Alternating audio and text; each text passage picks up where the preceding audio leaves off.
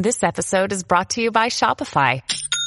Forget the frustration of picking commerce platforms when you switch your business to Shopify, the global commerce platform that supercharges your selling wherever you sell. With Shopify, you'll harness the same intuitive features, trusted apps, and powerful analytics used by the world's leading brands. Sign up today for your $1 per month trial period at shopify.com slash tech, all lowercase. That's shopify.com slash tech.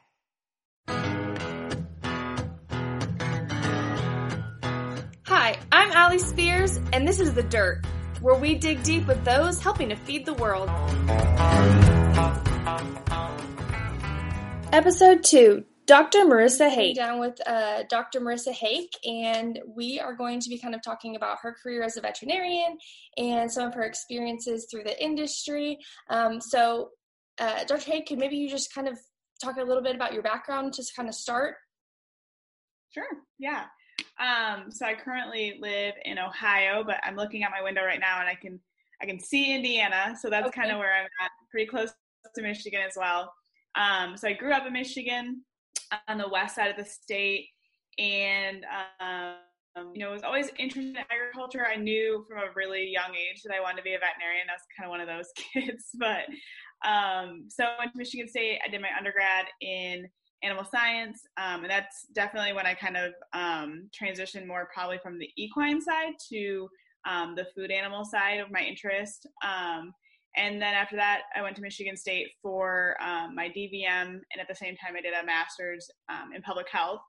and so through that, I kind of knew I wanted to be in food animal, and being from Michigan. Focused more on dairy, but I was open to you know swine or poultry or anything like that. Um, but I really enjoyed the young stock side of, of dairy. Um, and so when I graduated, I got a job um, as a staff veterinarian for a calf company. Mm. Um, and so that's kind of where I got started and really focused on, you know, kind of the young stock neonatal calf care um, and things like that. So that's how I kind of ended up where I'm at now. Um, and always had a focus on being able to help farmers, um, but also integrate in kind of the communication with the consumer as well. So I guess kind of going off of what you just said about the consumer part, is that kind of what I mean, what kind of led you to create the social media kind of platform that you have now? Kind of just your work or what sparked all yeah. Uh, um, fell into it. So we had um, some bloggers come and tour our facilities and then when they went out and they kind of talked to their um, followers there was lots of questions. And so i didn't really want to answer those from my personal account so i just made it a, a vet account to answer those questions and that's that's how it got started. Yeah and that's um, for anybody who's kind of watching or listening that's how i found her and um, have been following along and she puts excellent content out there. Everything is very educational and um, i think gives a very accurate picture of what real life looks like. Um, but what kind of and so i know you said you started working for um, a company are you still working with that company or do you have more of kind of a private practice now i don't know if that's the correct term for veterinary no, so yeah, so I transitioned from um, the calf side and now I'm working on the dairy side. Okay. Um, so I, I work for Fairlife and I'm the director of animal welfare and sustainable farming. Um, so I kind of transitioned to the back side of things and uh, and working more on the welfare side. Okay. And what kind of what is a daily kind of? I know that's probably a hard question because every day yeah. different. But what does like a typical day look like? Well, I wish I knew at this point. So I started in, in late January, and then um, I was about to get out to farms, and COVID hit, and so kind of being uh, non-essential, it just there was I needed one last person on the farm, right? So we kind of just went down to the bare minimum. Um, so I'm just getting back out. um, but what kind of looks like is taking this interface between a brand and a company and the dairy farms, right? And, and, that whole entire supply chain, there can be kind of a loss in communication. Mm-hmm. And we want to make sure that we don't have that. So um, we, I work every day with our supplying dairy farms, um, and we work on, say, welfare standards or um, uh, worker care standards or things like that that we really want to push as an industry. Um, and then on the brand side, I work with, we have an animal welfare council um, that kind of has the leaders in each one of those spaces, and they give us input as a company as we make these standards or work with our farmers, um, as well as input from the farmers. We want both sides of academic and farmers to make these these standards, and um, you know we we kind of hope that we can. Um, really think outside the box on some of these consumer issues um, and, and, things that they're concerned about and moving forward in the next five to 10 years try to put together a program that's kind of leading in those spaces. So that's I guess in a nutshell kind of what I do every day, but it's it's a little bit higher up than um not higher up but just a different um thinking space and say going out and treating a a right. DA or right. you know, so it's just a little bit different. right. And so I guess too based off of that, what kind of as you've been working through some of these problems, what's kind of one of the bigger consumer issues that you guys have come across or maybe one that you're kind of trying to work to combat right now? Um yeah i think there's a there's some big um areas but anything around calves um, which is unique because i come from the calf side so um, anything around cow calf separation um, and how you know how we raise our calves and things like that is always is always a big um, sticking point for consumers and, and it's something that we need to address and look at and see if we can do better right so I guess too, going off of that, what's kind of maybe one of the hardest parts about your job, or most challenging, I guess? Oh, um, I spend a lot more time on a computer, and that's I miss, ask. It sounds like that. yeah, I miss being outside every single day. Um, I mean, it was nice. I say like late January, February. I was like, I can do this. This isn't too bad.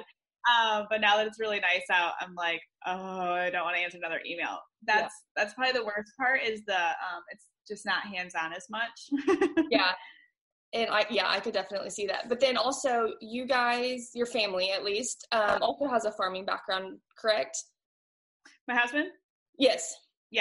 Yep. So we um yeah I married a uh, we farm here. We do cash crop hay, wheat, um, and then we have a now wean to finish uh, um, pig farm, and we do some custom raising for heifers and, and some dairy beef and regular beef. So um, I just say we're diversified. Make it easy. Yeah, and then uh, you guys ha- also have British whites, right? That's your own little kind of baby project herd, I guess. that that is my a hundred percent a hobby herd. I will admit it single day. Uh, yeah, so uh, it was funny. A couple years ago, about three years ago now, I can't remember. I, I went into one of our calf facilities and we had a crossbred British white that was like the most perfect calf I'd ever seen. And I was like, what is this? Like, I gotta have them. And ever since then, I was like, I'm like, I knew I wanted to have beef cattle, but I was like, this is my breed. Like, this is what I'm mm-hmm. going for. so yeah, it, it's exciting to finally have it happen and own um, it's weird when you work every day with cattle, but they're not yours. You know what I mean? Mm-hmm. Like, and so now to have like these are my cows and these are right. my cows. right. yeah, yeah. I I thought that was kind of funny because we had the same type of thing with Highlands. We grow mm-hmm. or we raised beef cattle and Angus and stuff, and then my mom and I were obsessed with Highland cattle, and then we decided to venture into that. But yeah. Um, but yeah, they're so cute, and the pictures that you put on there, I'm actually the other day I showed my mom. I was like, "You have to look at these calves; they're so cute." But um, I've had so many people be like, "So where can I get these?" Like this is what we're too. And I was like, "Yeah, we're gonna make them like British whites are gonna come back. I promise." yes, they're uh, they're they're definitely a cool breed for sure. Um, but also kind of going, uh, definitely not vet related, but um, I talked to Becca the other day right before you guys had your flip cup challenge. Oh Awesome. We were, we were talking some smack for sure, and then uh, you won. So who are you facing next? um, so there was another kind of controversial one, but I think I am I'm playing Meredith Bernard um, from This Farm Wife. So her and I will go pending her terrible rural internet. We both have terrible rural internet. Um, so I'll go against her, which will be really fun. And then I I think if I win that one, it'll. I'm pretty sure it'll be uh, Dairy Girl Fitness um, by Emily. So I don't. I don't know for sure though. Okay. We'll awesome. See. Yeah, and if for those of you again who are not who are listening or watching whatever whenever this gets posted, um, that is a super cool little fun project that's going on uh, with some of the dairy producers and people on social media. So check it out, donate. Um, they're it's all going towards a good cause for sure. Um, yeah, we've already made for I think two thousand dollars for Feeding America, oh, wow. which is pretty cool. Yeah, yeah, that's awesome. Good. That's yeah, definitely uh, supporting the industry and then also um, giving back. So doesn't get much better than that. Um, so uh, changing right. gears a little bit, but as a woman in the mm-hmm. industry, what has kind of how have you integrated into the industry and has there been some challenges or what have you kind of faced?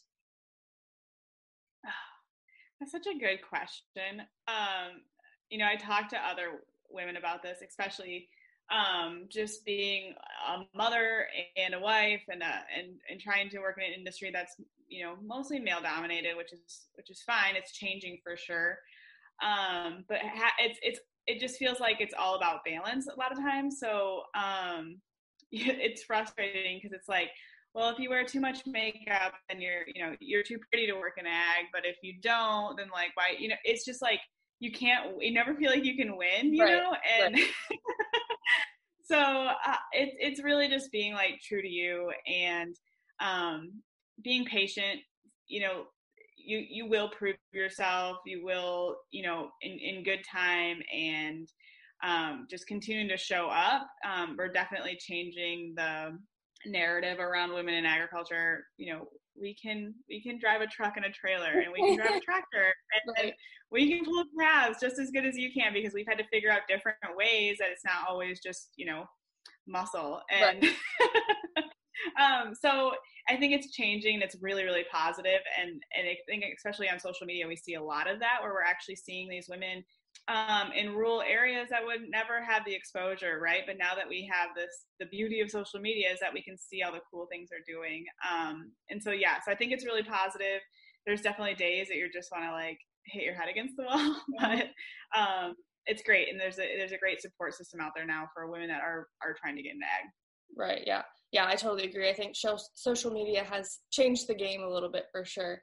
But um, also with that, if what's something I think that um, what if you could give advice maybe to some a, a, woman who's trying to kind of come into the industry or um, tell their story on social media, what would you kind of tell them?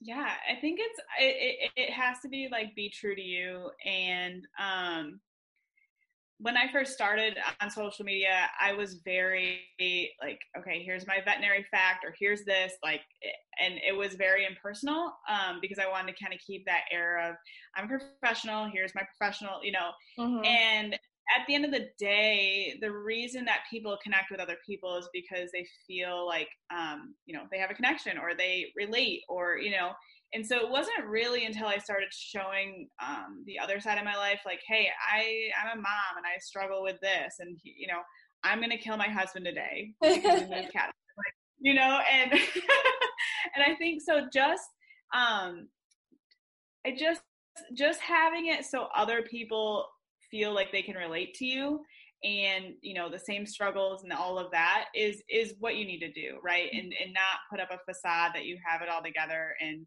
um, I, I, think that kind of that's how we build community too is like hey i'm struggling with this. Can anybody help me? And and the next time that someone's struggling you can help them. And and that's kind of how um, this industry should be in my opinion.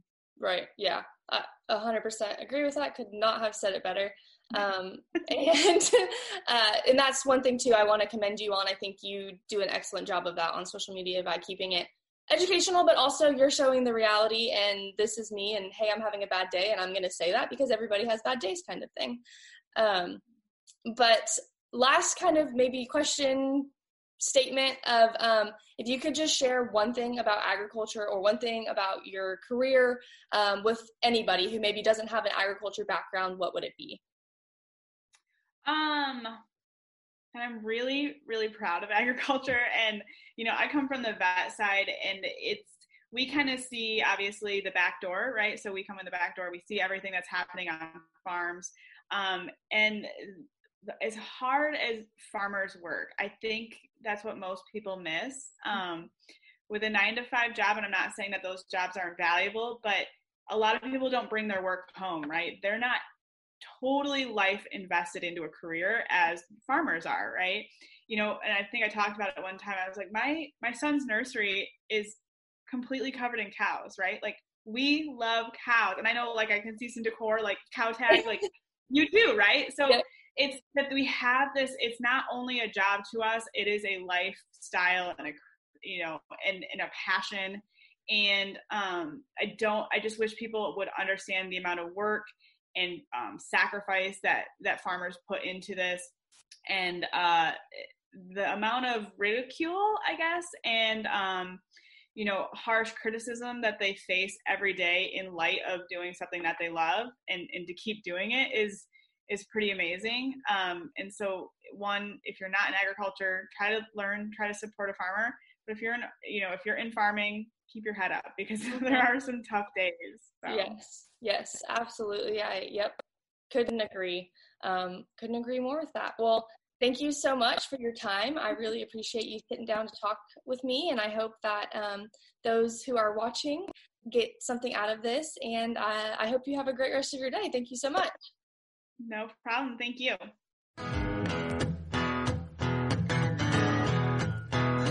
Thanks for tuning in to this episode of The Dirt. Don't forget to follow us on social media at AgChicks and that the visual version of every episode can be found on YouTube on our AgChicks channel. We'll see y'all next time.